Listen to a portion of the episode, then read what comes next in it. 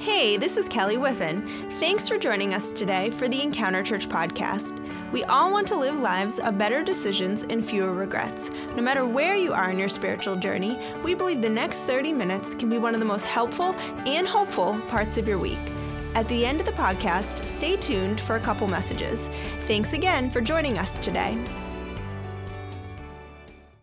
Um, I love that video. A church produced that uh, uh, three or four years ago. And to me, it really captures the essence of this holiday season from Thanksgiving on to Christmas. And that in the midst of this holiday season, even as I landed uh, and kind of finalized our, our November series last week, we looked at gratitude as being this posture of life and how transformative gratitude can become and how it can be a truly like just freeing force for our life. And that this video, I think, really just captures well what that gratitude as a posture of lifestyle looks like of waking up every morning uh, with this awareness of what's there around you. And that it, we, we don't necessarily have to jump into creating gratitude journals, but I think just periodically reflecting on what, what could be or what, what would life be like if we didn't have what we had in our lives It's just a, a really powerful reminder. But even as I l- kind of left you last week with a kind of a burning question, I, I think that the heart of why we've started this series in December called The Light of the World is that gratitude is not the finish line. That even in the midst of that video alone, that gratitude is not the end goal. Gratitude's a starting point. It's the beginning, but it's not the end. And that oftentimes we can lose sight of that, that we, we want to foster gratitude. And then even in popular writing, gratitude is held up as if somehow it's the end goal. But I think even the holiday we just celebrated actually hints at the fact that gratitude isn't. We call it Thanksgiving because thanks isn't the only thing present in that day as a compound word, it points to something. It's the same thing that Paul points to in the letter to his young protege named Timothy. It was the same thing I left you with last week as we reflected on for a solid minute who are the people in our lives that we're most grateful for? And that I left you with this simple question of what if there was someone in this world that felt the same way about you that you just felt about them?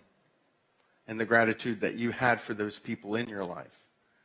And so if you're here today and you, you didn't hear last week's message, I would encourage you to kind of jump into that. It's, it's a really kind of great primer for what does it look like to live your life with gratitude as your posture. And even as alluded, there is just a really solid minute in that message where we're meant to kind of lean into fully and experience what we just saw in this video with this guy and today I want to kind of pick up on where I left you last week with this idea of how. Because I think for many of us, we, we want to become people who other people are grateful for. That we want to experience not just the starting point of gratitude, but we want to experience the finish line as well. And Paul, in that letter to his protege called Timothy, actually begins to kind of mark out for us a path forward in how we can do this. Because I think deep down inside, we want to live lives that are just bigger than ourselves. We want to live lives that aren't just different, but make a difference. And that what Paul spells out for us in really just two simple sentences after the sentence that we looked at last week, he gives us a way how we can experience and become those type of people. If you remember, um, Paul writes this letter to Timothy, and Timothy's in a city called Ephesus, and Ephesus is one of the most affluent and influential cities in the ancient world. It's a place with running water, hot and cold. It has indoor heating systems. These people were far more technologically advanced than almost any civilization up until modern civilization. I mean, they were truly extraordinary in their technological and their societal breakthroughs and what they were doing. And so Timothy, as a young 30 year old, is dropped in the middle of that. And there are wealthy individuals and there are influential individuals. And Paul tells Timothy, go lead them. And Timothy has none of the backdrop that they have. He has none of the life experiences. And Paul writes this letter. And at the end of the letter, he begins to give specific instructions for Timothy around uh, our lifestyle and what our lifestyle could look like. And I even pointed out last week that for many of us, we oftentimes would kind of self select out of rich or wealth. And uh, we would read this and say there's a 1%, you know, they have private jets and they have, you know, multiple homes and they, they live lifestyles that I don't live. And yet, if you take a step back and realize wealth and richness is all relative, that if you make more than $33,000 a year, you are the top 1% in the world. That there is this reality that I think Paul would be speaking to us. And he writes these words Command those who are rich in this present world not to be arrogant nor to put their hope in wealth, which is so uncertain, but to put their hope in God, who richly provides us for everything for our enjoyment. And then he continues because he doesn't just want to end right? He's like gratitude, this God who richly provides everything. That's the starting point. Then he continues, command them to do good, to be rich in good deeds, and to be generous and willing to share. You see, Paul is trying to cast a different vision for a lifestyle for these people. He's trying to teach Timothy how to envision what life could look like for these individuals in this, this ancient city called Ephesus. And his point is not that giving is the luxury of the rich. He's not trying to he's he's not he's not simply saying giving is is a luxury of the rich. It's not. Giving isn't a luxury of the rich. It's the response of the grateful, which is really different. That oftentimes we think, oh, if giving is something that people who the wealthy should do. But what Paul lays out in this passage right before verse 18 is actually that giving is a response to gratitude. It's present in, even in the word thanksgiving. Thanks, then giving. It's this compound word. And he's trying to cast a vision. And the reason he's specifically highlighting the rich in this passage is not to condemn them. He's just saying, hey, the rich are a great example of this because they have more to be thankful for. Thus, they should be even more generous because they have more opportunity for gratitude. They have more opportunity to reflect on what they have. There's an obligation that comes. He's trying to redefine what rich really is in this passage for them. That rich isn't about what you store up in this life, it's about how you spend your life. It's not about the goods that you have, it's about the good that you do. And that's completely different than the kind of the finish line and end zone that most of these people had established for themselves.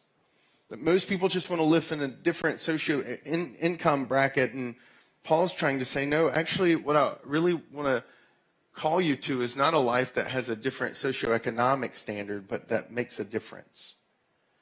Because isn't that true? If you were here last week or listened to the podcast, the person that you thought of that made a difference in your life, I imagine, especially if they weren't family, that the reason they made a difference in your life was because they, not because of their socioeconomic standing, it was because they somehow stepped into where you were standing and helped you to move to a different place. They saw something in you, they called something out in you. And so even our examples and our experience points to this.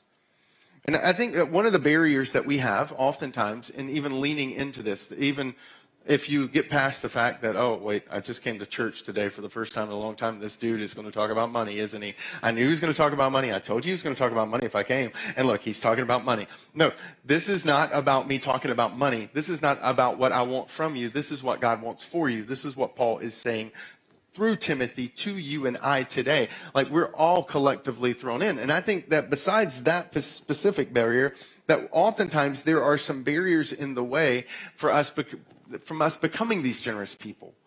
That's meant to be a reflection and a response to our gratitude. And the first, actually, I want to give you two guiding principles that have been super helpful for me that I've gotten from my mentors um, through through our journey towards generosity. And the first principle is this: that you should do for one what you wish you could do for everyone. Do for someone what you wish you could do for everyone. Because oftentimes we fall into the trap of saying, well, we can't, I can't help everyone, so I really shouldn't help someone, or I can't help someone. And this is something that we inadvertently get taught growing up, right? I mean, we've all had moments with adults when we were kids, or even as adults in places where someone leans and like, look, I wish I could do this for you, but if I, if I did it for you, then I'd have to do it for everyone. Right? We've all been told that at certain moments when you're like, hey, just check me out. I, I know that you don't have to, like, there's all these really long lines. Will you just check? If, well, if I did it for you, I'd have to do it for everyone. When you were small and there was that extra, you know, cookie and you're like, can I have that cookie? And they're like, no, if I did it for you, I'd have to do it for all your siblings.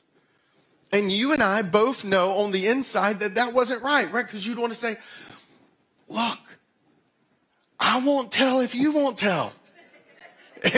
if you do this for me, it will stay in between us. Like this will be our secret to the grave, right? Like we know this. As and growing up, we would have these moments where, like, in your mind, when they're saying, "If I did it for you, I'd have to do it for everyone," and you're like, "No, you don't. You only have to do it for everyone if I tell someone, and I'm not. So we're good." And I think this barrier gets in the way from us being able to practice this generosity the way that we were intended to. And instead of not participating, not being generous and not doing good for someone because you can't do it for everyone, I think you actually you flip it and you do for someone what you wish you could do for everyone. I mean that story that you had in your mind, those people the individuals, when I was thinking last week at this minute, there was one person that came to mind.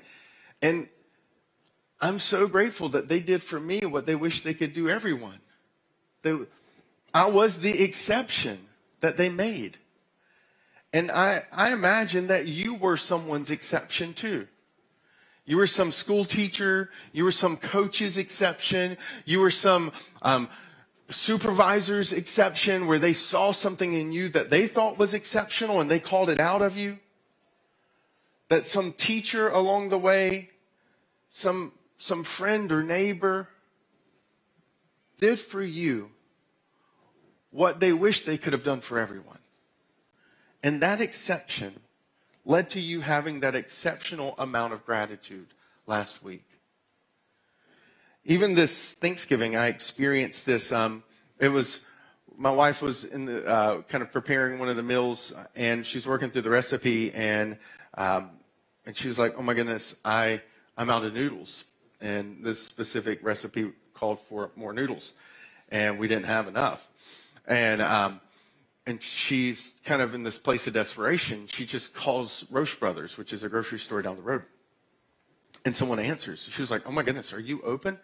And the guy's like, No, we're closed. And she's like, Oh. And he says, well, What do you need? And she's like, um, I need elbow noodles. And he was like, Barilla? I think that's what it's called. Elbow noodles? Yes, that's what I need. 16 ounces? Yes, that's it. All right, how fast can you get here? She's like, three minutes. You know, and she's like, drive there very fast. So she calls me. She's like, you got to get to this grocery store, and I, I, pull up in the parking lot, and I have this guy's cell phone number, and I call, and um, he comes walking out of the store with a bag, and he hands me the noodles, and I'm like ready to pay, and he's like, "It's free," and I'm like, "Can, can we hug? Can we?" You know, like. Can, no, oh, okay. That's okay. I respect your boundaries. Right? But I'm like, I get in the car and my daughter's with me and I was like, that was amazing she was like, I want to work for him one day, daddy. Because she was just so blown away at this guy's like niceness. And I was driving back and, you know, this message was kind of already percolating in the back of my head. And I was like, man, that is such a great example of what it looks like to do for one what you wish you could do for everyone.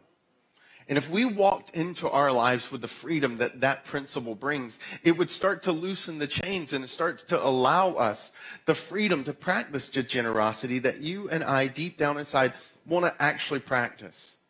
The second principle that, that, go along, that goes alongside of do for one what you wish you could do for everyone is um, that you have a responsibility to pour out your cup. You don't, you're not responsible for filling up theirs.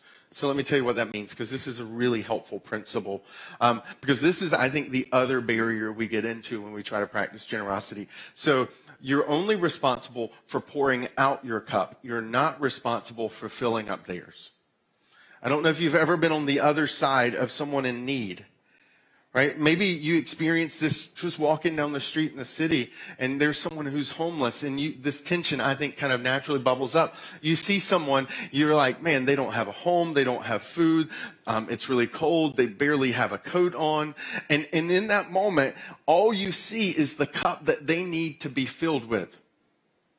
You see all of that cup and you look at your cup and you're like, man, they are a bucket and all I have is this little tablespoon. Uh, there's no way I can even make a difference. Because you see their cup and what needs to be filled. If you've ever sat along through someone going through grief, I think this is one of the reasons we don't step into people's grief. Is because you watch someone walking through grief and you, you see how empty they are.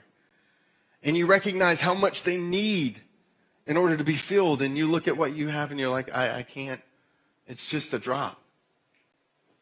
And oftentimes, that same idea keeps us from stepping in and making a difference in their life. We don't serve, we don't do good because we look at what we have and we look at what they need and we just exempt ourselves out. But when you recognize that you're not responsible for filling them up, but that you are responsible to emptying you out, it puts you in a posture to be able to say, not apologetically, but to say, This is all I have.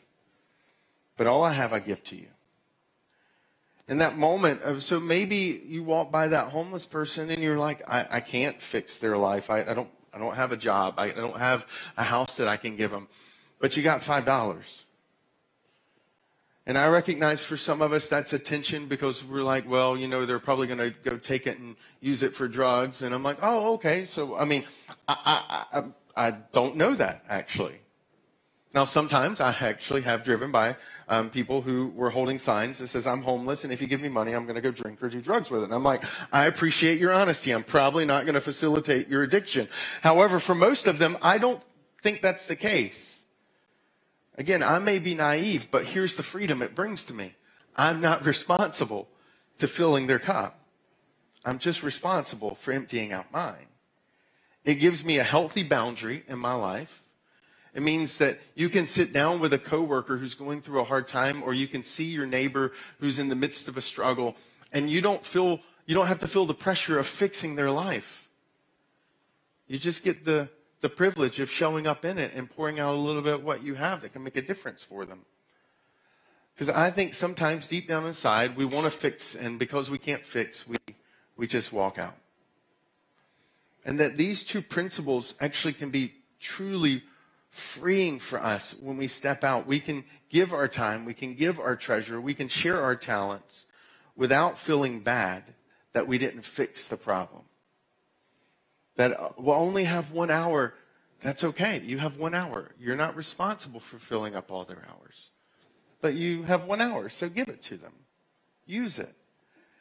And the beauty is that when you start to do this, then you start to experience a life that's not just different, but actually makes a difference. And then Paul in verse 18 actually shows us not just um, how we can do it, like the two principles already illustrate, but what we can do. He, he kind of unpacks two different things. He, he lays out a life of good through good deeds and then a life of good through donations. That's kind of the, the two D's in there. He, he says it four times in different ways, but he's doing that to make a point. This is not in a day and age where italics and bold and underline and capital letters have creeped in for effect. And so one of the way that ancient letter writers would make a point or to illustrate a point is they would repeat a phrase or they would repeat a word multiple times over and over and over. Some of us, your kids tell you you do the same thing when you're talking to them because you repeat yourself over and over and over. And why do you do that? One, because you think they're not listening, which is probably true, but true because you recognize what the ancient people recognized that sometimes you want to really make a point, you say it over and over. And so Paul says this four different times, four different ways to make the point, to cast a vision, to paint a picture of what the life that is generous looks like. That it's good in both time and in the giving of treasure. And that by doing both of those things, we start to reflect the good in the picture of a life that's making a difference, not just a life that's different. The acts of kindness that start to be freed up because now you're paying attention to other people's tensions in life. you see your neighbor who's going through grief and how their leaves are piling up and you can't fix their grief. You can't repair the fact that they lost their spouse, but you've got a rake or you've got a snowblower or you've got an oven that can prepare one meal. And you step into that and you engage with them where they are because you don't feel the pressure to fix it. And you do for one what you wish you could do for everyone. And that this good deed done or this good donation done ends up making a difference in their life. And that ultimately, that over a lifespan of doing that, things start to transform around you. I mean, we need a world where more people are waking up in the morning looking for the good that they can do, not just griping and complaining about all the bad that's already there.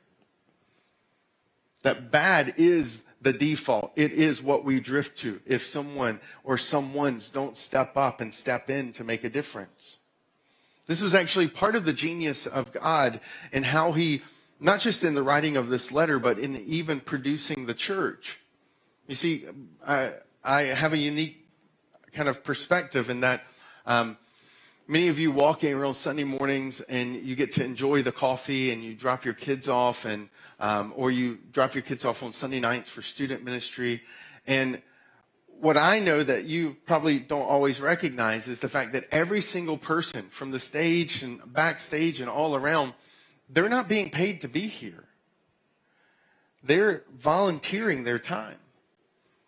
The genius of God was that if people were not generous, the church would not exist. Period.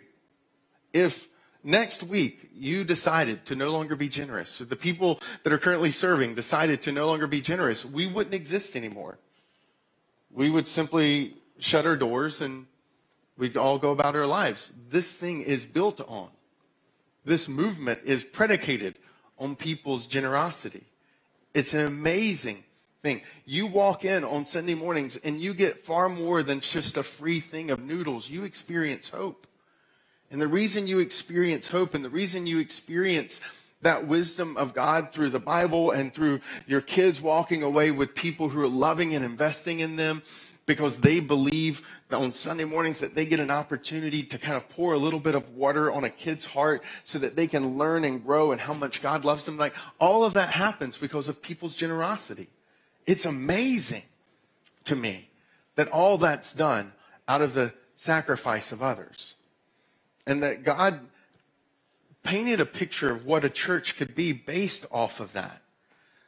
That Sunday mornings, we take it serious. That one of the reasons that your kids love it, we just have a passion. Um, I, I, didn't grow up in church and have the experiences my daughter is having, but one of the things that we envision is a church where kids walk in on Sunday morning and they they're the ones dragging you here, not the other way around because they walk into an environment and they step into a room filled with adults and even teenagers, right? Who are, who are so excited about being here on Sunday morning because they re- realize that they get to step into a holy moment, a special moment where they get to show kids that they're loved and that they have value and worth. And I just imagine what if we as a church create environments where kids step in and on Sunday mornings they have so much love and they have so much value and they have so much worth. Imagine what will happen in the generations to come if that's the type of kids that we're growing here. Some of you grew up in homes where you had that, but some of us didn't. And imagine if that's the type of environment and that's the soil and that the reason we create that soil, the reason that, that soil's been created is because people like you have said yes to serving, to yes to pouring out their cup and leaning into it.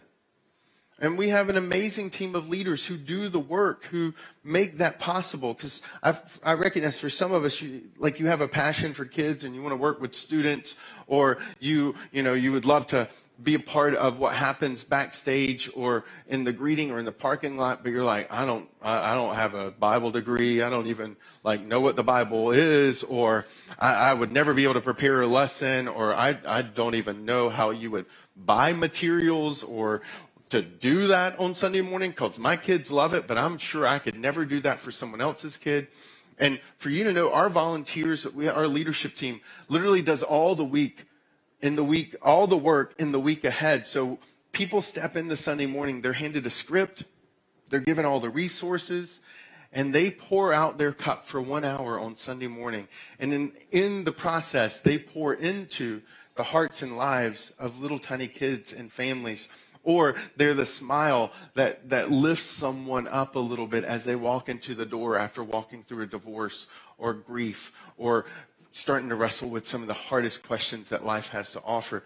That, that's one of the beauties of God's genius and that he creates a people that, that exist because people serve and give. On Sunday mornings, this is how this church happens. Maybe you've never um, dug into church finances, which is, you know, should be very boring. Um, but the reason church finances exist is because people give. There are families in this church who, over 10% of what they make, they just generously give to it. That, that sounds really weird. But that happens. Why? Because they feel guilty? No. Because they'll tell you.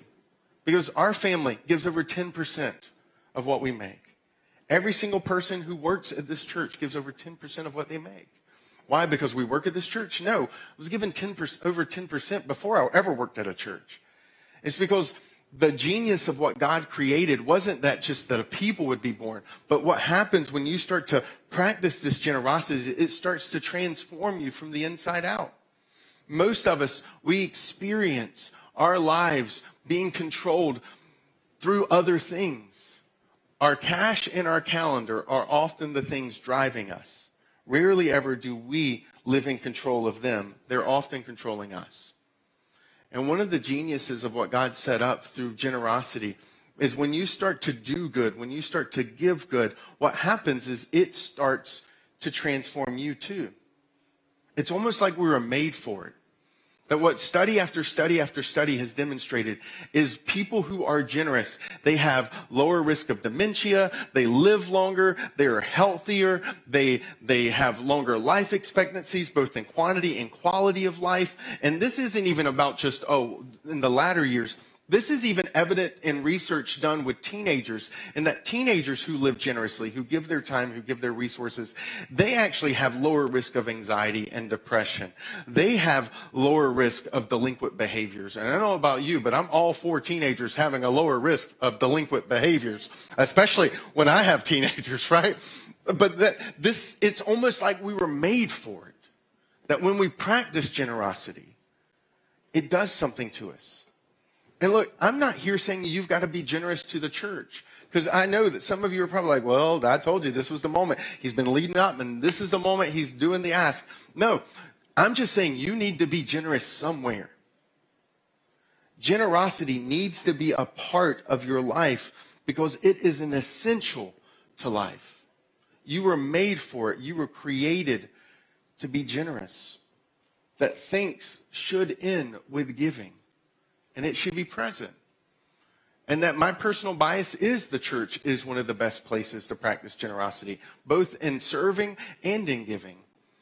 Mainly because I think we have a unique perspective in the church that Paul actually continues in verse 18, right? He says this, in this way, they will lay up treasures for themselves as a firm foundation for the coming age, so that may, they may take hold of the life that is truly life. You see, in Ephesus, they had um, these homes along the hills, these beautiful homes along the hillside there. And they had amazing foundations, and those foundations were the, the bedrock in which they would build these homes that had indoor heating and hot and cold running water and beautiful ornate living spaces and bed spaces. And Paul is building off of the picturesque setting that Ephesus has, and he's painting a different foundation. He's painting a picture of a different type of life, a life. He's actually casting vision for something that he recognized that the rich in that community would have understood. You see, uh, people who are successful understand this concept called ROI or return on investment. They understand that. And this is actually what Paul is teasing out here. He's, he's saying, look, there's a better return on investment with this that you should invest your money in the one thing that lasts forever, which is people. Not just places and spaces and things and stuff, And he, he subtly says that when he says the coming age. When Abraham Lincoln um, was assassinated, uh, one of the things that came out of that was his wallet that evening was given to um, his family. And for about a hundred years, no one knew what was in his wallet. The family never opened it.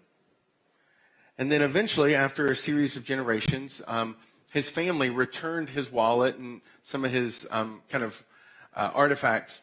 They gave it back to the U.S. government. And so the U.S. government, when they opened up his wallet, it was actually interesting. What they found was one of these. Now, this is an actual $5 bill from the Confederacy. So this is a Confederacy $5 bill. And it was tucked inside of his wallet. And he'd picked it up most likely um, just a couple weeks before when the end of the Civil War was beginning to materialize. And after there had been a series of uh, surrenders in different battles, uh, Abraham Lincoln had begun to travel into the deeper part of Virginia, into Richmond. And, and it's, it's presupposed, because he never wrote about it because he died shortly after, that he picked up one of these walking through a Virginia battle site. And it's really surreal when you hold it and when you look at it and when you read it because you understand that, like, these people for years had believed that this had value and worth. This had been the driving currency for their life. In fact, the reason it's in a plastic sleeve is because the Confederacy, at the time when they were printing, um, they were substantially poorer than the Northern in the Union. And so the paper they used was really fragile. And so I can't even hold the paper um, because I would probably end up ripping it. And so even the, even the paper that this currency was printed on was subpar. And yet, the irony for me is the fact that Abraham Lincoln holding the currency in his wallet kind of illustrated what Paul is saying here. These people, for a few years, experienced in a few years, in the course of about five years, in fact, um, they experienced what Paul wrote here. For a few years, this had worth, and then it became worthless. And to further drive home the fact was Abraham Lincoln experienced all of that a couple weeks later when he passed away too. When uh, John D. Rockefeller, who's one of the richest persons to have ever lived, um, after he passed his uh, after he passed away, his accountant said, um, how much did he leave behind? And his accountant supposedly answered all of it. Because that's what we all do. We leave all of this behind. And that the Confederacy experienced in a few years what we will experience over all of our years. And that ultimately anything invested in something that's worthless, anything invested in this life is temporary. And Paul's painting a picture of an investment in an ROI strategy, an ROI strategy that's about not just this life, but the coming life too. That the way we live and spend our, our lives, according to Paul, speaking to a group of Christians, is meant to point to the deeper reality of life. It's meant to point us to what truly lasts forever. And that's people and the investment we make in people. That's the one that doesn't go away because they, like you and I, are meant to live forever too. And that our lives, this wasn't just a, a really interesting thought. I'm kind of a church history fan, and one of the things is that once upon a time, this was the church. You go back and you look through church history. Are there some dark moments where people who were very selfish got in the church leadership and used the church as a mechanism for their own selfish ambitions? Yes, that did happen. Were there some misguided individuals who've used the church throughout human history to do their evil deeds? Yes, unfortunately, it's true. I would argue that the challenge is not so much that the church is broken. It's that the people are broken because people can do that. With Look, I've seen PTOs. I've seen homeowners associations. I've seen local government structures that get jacked up. I've seen teams and organizations experience that. Like that, it's not a church problem. It's a human problem because that's the common denominator in all of these things. It's our brokenness. But once upon a time, the church was a radical, revolutionary force for love and good deeds. Once upon a time, the church was a force that was known for the fact that love does. Because they had been birthed out of the greatest act of love in human history. And that as a church, we are radically committed to being that type of church. That we will be known for what we do, not what we take from that we will be a church that's known for how we love. And that's not just on Sunday mornings where your kids walk in or where you walk in, but also in and around our community. This, this year, beginning this month, we, every single year, um, we, we take a Love Does offering. And the reason why is because as a church, we're um, deeply committed to being a church known for what we do for the community, not what we take from it. And as a church, you could argue, well, don't you need the money? Don't you need the finances? Right? Because there are things like light and goldfish and t-shirts and all kinds of random things that are part of like just yes, we do. But we believe that churches should be known what, for, for what they do for the community, not what they take from it. So we are kind of crazy. The last month of the year, we just say, all right, here's what we're going to do. We're going to take an offering the entire month um, into the year, and it's all going to be a, about not these four walls, but what happens outside of these four walls. We're going to use the money for community engagement, for the community events we do, for the compassion ministries that we do, for the benevolence that we're able to do for individuals, for the way that we're able to step in and make a difference for people walking through crisis, and the ways that we give nationally and globally to different disaster reliefs and humanitarian aid, and the way that we support organizations like us around the world. Like we're sort of crazy like that. And then the last month of the year, this is what we do. Because we believe the church should be known for what they do for the community, not what they take from it. And that part of the, the beauty and the brilliance is that we live in a world that really needs to see love in action. And that for far too long, we, especially even in this culture, we've, we've confused um, complaining with making a difference. Uh, there's a lot of people who have complaints and a lot of people who have reasons for why this world is bad, but we actually believe we should just step in and make a difference. That there, we'll let people, you know, talk on television and write scathing editorials all they want. We, we actually want to pick up a shovel and do something. In fact, that's why even as we kick off this Love Does offering, I just want to tell you one of the things that Your Love does, uh, because we've done this every year what has already been set into motion before this Love Does offering even happens. See, we were inspired by you earlier in the um, uh, year.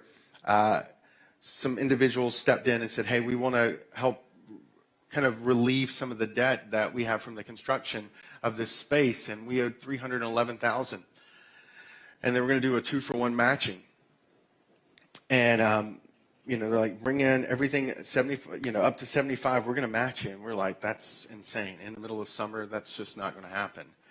And um, because of your generosity, you stepped in. We went from 311 to $47,000. Isn't that incredible? Like that, that, that's you. You did that. You should clap harder for you because you did that, right? Your generosity. You paved the way for that. And we were inspired by that. We're like, man, that's amazing. What if, I wonder how we could leverage the fact that we experience moving out of the weight of debt. How could we kind of parlay that into love does and kind of dream a little bit? And we've been inspired by some of our friends and, and organizations specifically who was starting to do this in some ways that we thought was really creative. And we have a passion. We want to make a difference in our communities. So um, we have begun conversations with this organization who buys medical debt.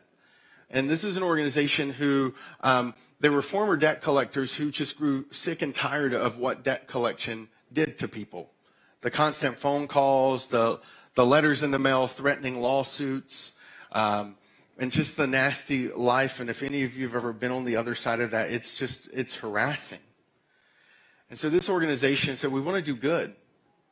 And so they, um, because of their experience in debt collection, they began uh, kind of setting up an organization that would specifically, in partnership with other organizations, um, buy medical debt from people who are just living right above the poverty line or below it. People who were dealing with medical debt that um, was crushing them that was the reason they were being drug into court or getting harassing phone calls throughout the week.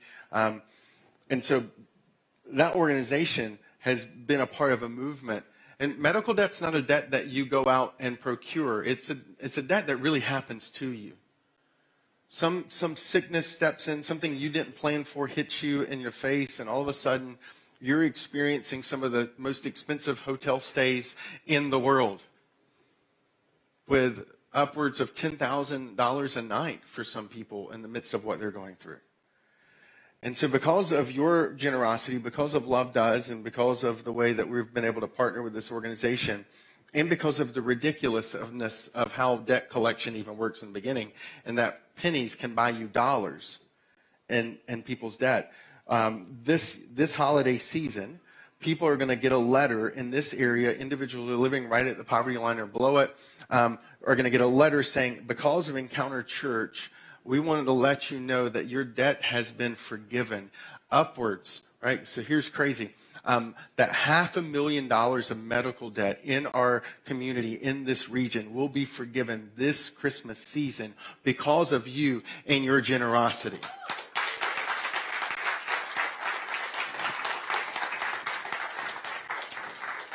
And it's like, so why? It's because we believe that a church should be known for what they do for the community, not what they take from it. And that there are people being crushed right now with a debt that they did not sign up for, did, they didn't ask for.